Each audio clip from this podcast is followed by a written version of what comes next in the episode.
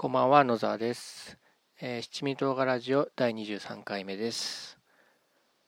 今日はカメラスタンドをマイクスタンドに変えてみたという話をしてみたいと思います。えー前回の話であのマイク買ったよっていう話をしたと思うんですけども、まあ、中古のソニーの ECM-PCV80U というやつですね。で、そのマイク買いまして、で、そのマイクにはですね、スタンドがついてるんですね。ただ、スタンドがついてるんですけども、えー16センチぐらいしか高さが出ないやつです。すごく短いやつですね。台座と,、えーとマイクをホールドするうんとするだけの部分が直接つながってるような感じでテーブルに置いて座ったとしてもちょっと低いかなっていうぐらいですね多分だからテーブルに座って机の上に10センチぐらいのもうちょっとか20センチぐらいの高さの箱を置いてその上にこのマイクスタンドを置けばちょうどいいサイズになるんじゃないかなと思うんですけどもまあそういう低いものなのでちょっと使いづらいです。で、ポッドキャスト収録するときはやっぱりあのマイクを持ちながらだと厳しいのであの、まあ、手も手を動かして資料を見たりとかパソコン操作したりとかもするのでマイクはマイクであの立っててほしいわけなんですよね。なのであのマイクスタンドが欲しいなと思ってたんですけども、まあ、物はやっぱり増やしたくないので、まあ、マイクスタンドを買うのもスペース的にも、まあ、予算的にもちょっとなと思っててでスタンドだったらすでにですねあのカメラ用のカメラというかビデオ用のスタンドを持ってるんですね。えー何回か前の何回か前っていうか最初の頃のあのこのポッドキャストであの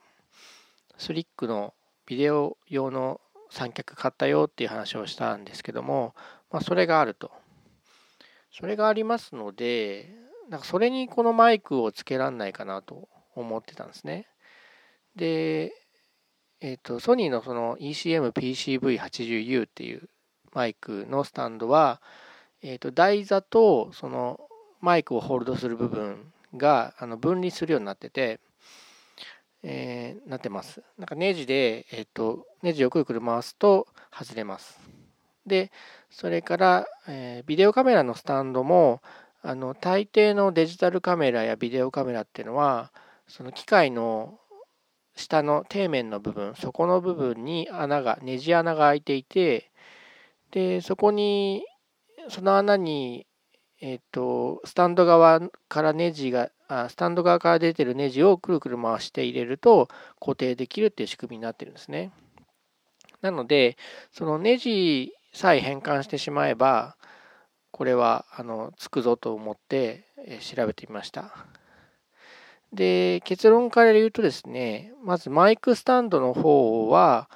え G2 分の1っていうネジですね。マイクスタンド側が、えっと、メスネジになってて、で、台座側がオスネジになっていて、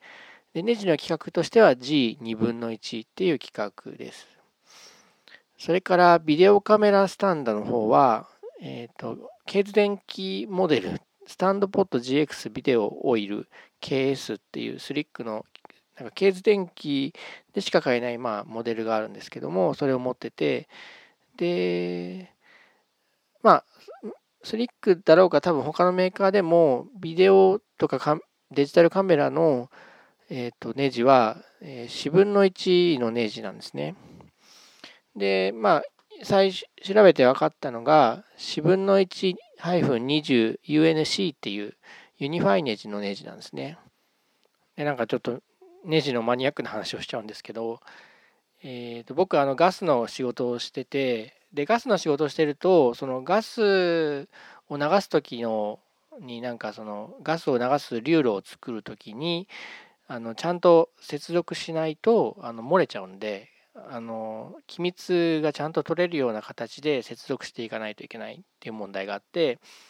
でネジにもすごくいろんな種類があって、えーうっかりしてると あのネジとネジがしっかり噛み合わなくてあの接続できないみたいになるので、えーでまあこれまでそれあのしっかりつなぐためにいろいろ調べた経験があったのが役に立ちました簡単に説明すると G2 っていうのはですね日本の規格で寛容平行ネジの、えーと、サイズが1/2の1のものっていう風になります。今は G2 分の1っていうんですけど、昔は PF ネジって言ってましたね。PF2 分の1っていう表記もしてあったりします。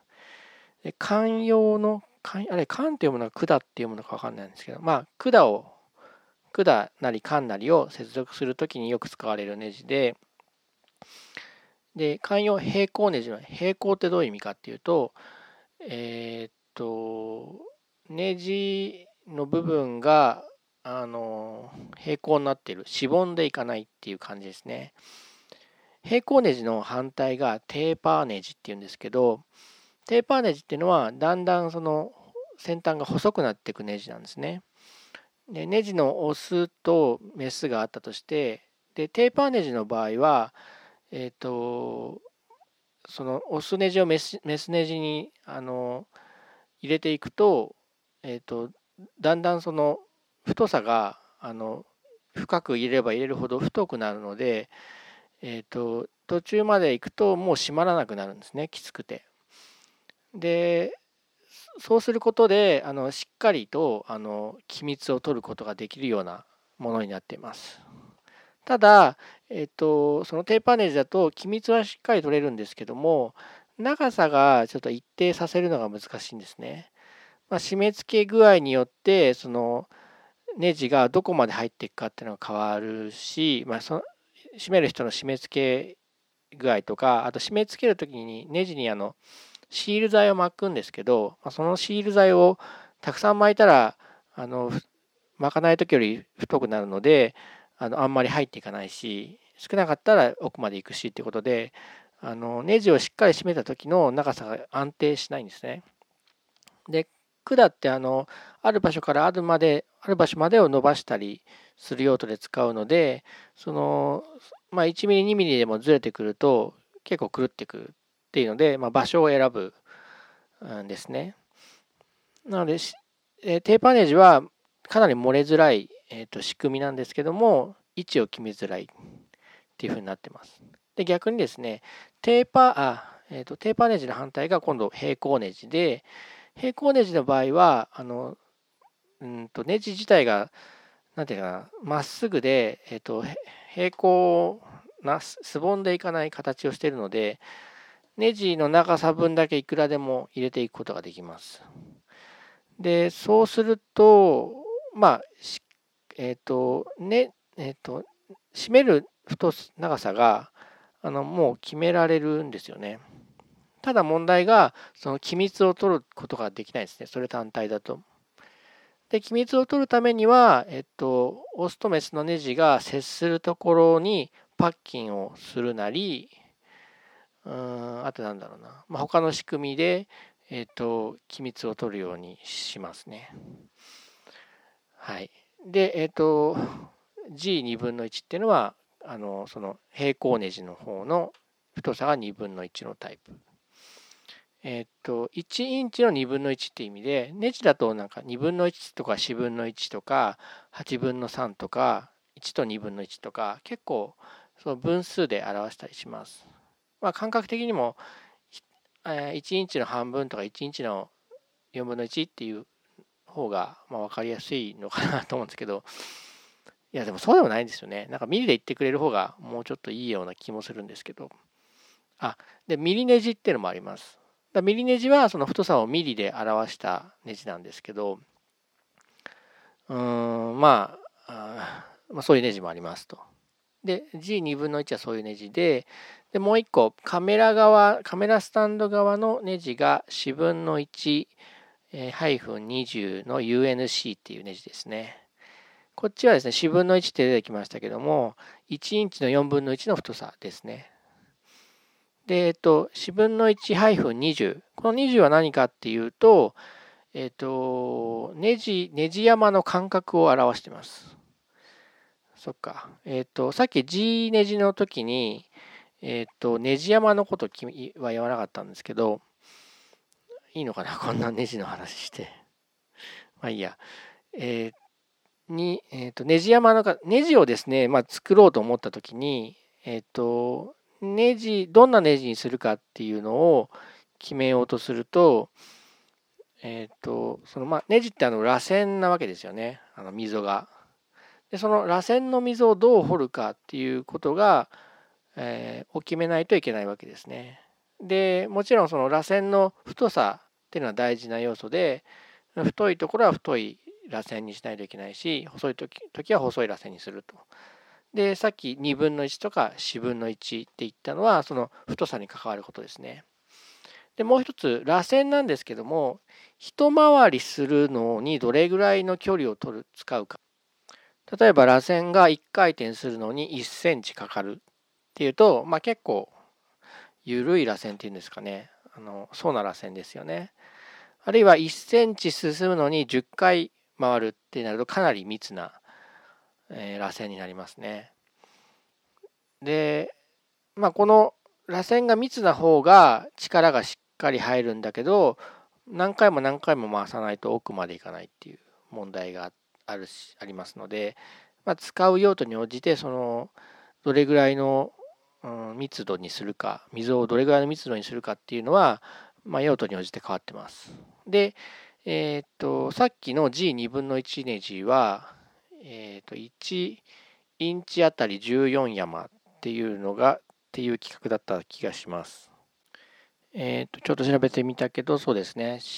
4分の1の太さの時は、1インチにつき14山。えー、と1インチというか25.4ミリにつき14山っていうふうになってますね。えー、で規格上は他のもっと太くなると1インチの例えば G の8分の3になると1インチあたり19山になるしえっ、ともっとあちょっと待って8分の3は2分の1より細いのかそっか2分の1より細くなると山数が増えると。で、2分の1より太くなる、例えば4分の3になると、あ4分の3は14で一緒で、で、R1 っていうのがあるんですね。1インチそのまま。それは1インチあたり11山っていうことで、山の数が荒くなるっていうふうに決まってます。で、これは G ネジで、で、カメラ用のネジは4分の1の20の UNC っていうもので、まあ、4分の1と20っていう情報だけでわかるんですけど、まず太さが4分の1、1インチの4分の1ですね。だからさっきの G2 分の1の半分の太さ。で、それから20って書いてあるんですけど、え、ー、と、4分の1の20の20は1インチあたり何山かっていうのを表してて、だから1インチ25.4ミリあたり20山になりますね。えっ、と、まあだから19、あ、G ネジの場合とほとんど変わらない？G ネジの2分の1は、えっ、と、1インチあたり14山なんですけど、G ネジの4分の1は19山なので、まあ、1山違うぐらいですね。はい。で、ちなみにですね、そのこのユニファイネジの4分の1の20の UNC っていうんですけど、えー、これアメリカの規格で、でユニファイネジにはあの2種類あるんですね。UNC、ユニファイの C とユニファイの F で UNF っていうのがあって、UNF だともっと細かい、目が細かいんですよね。UNF だと4分の 128UNF なんで28山ですね。になります。まあ、カメラの方は粗い方、波目の方の20山ということで、えっ、と、そういう規格になっているそうです。で、まあ、この2つ、2種類のネジを変換するやつあるかなと探しまして、で、Amazon では見つからなかったんですね。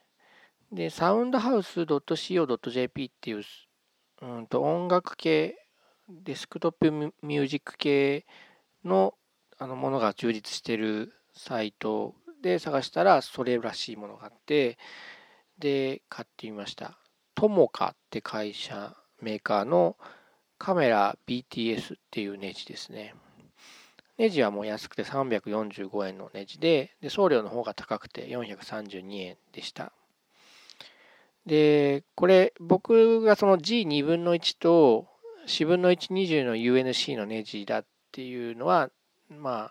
あ、なんとなく突き止めたんですけど、この販売サイトには、そのそこら辺書いてないんですよね。そのあ2分の1と4分の1だっていうのは書いてあるんですけど、その G ネジであるとか、ユニファイネジであるとか、そういうあの詳細は書いてないので、ちょっと不安だったんですけど、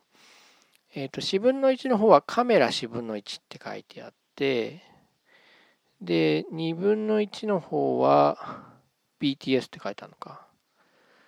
うん。BTS っって何の略なんだろう。まあ、カメラ業界の標準という意味でカメラって書いてあったのかな。で、えっ、ー、と、音楽業界のでは BTS っていう、まあ、企画があるのかもしれないんですけど、まあ、そういう呼び方、業界ではそういう呼び方をするのかもしれないなと思って、まあ、ちょっと買ってみないことにはどうにも判断できないなと思って、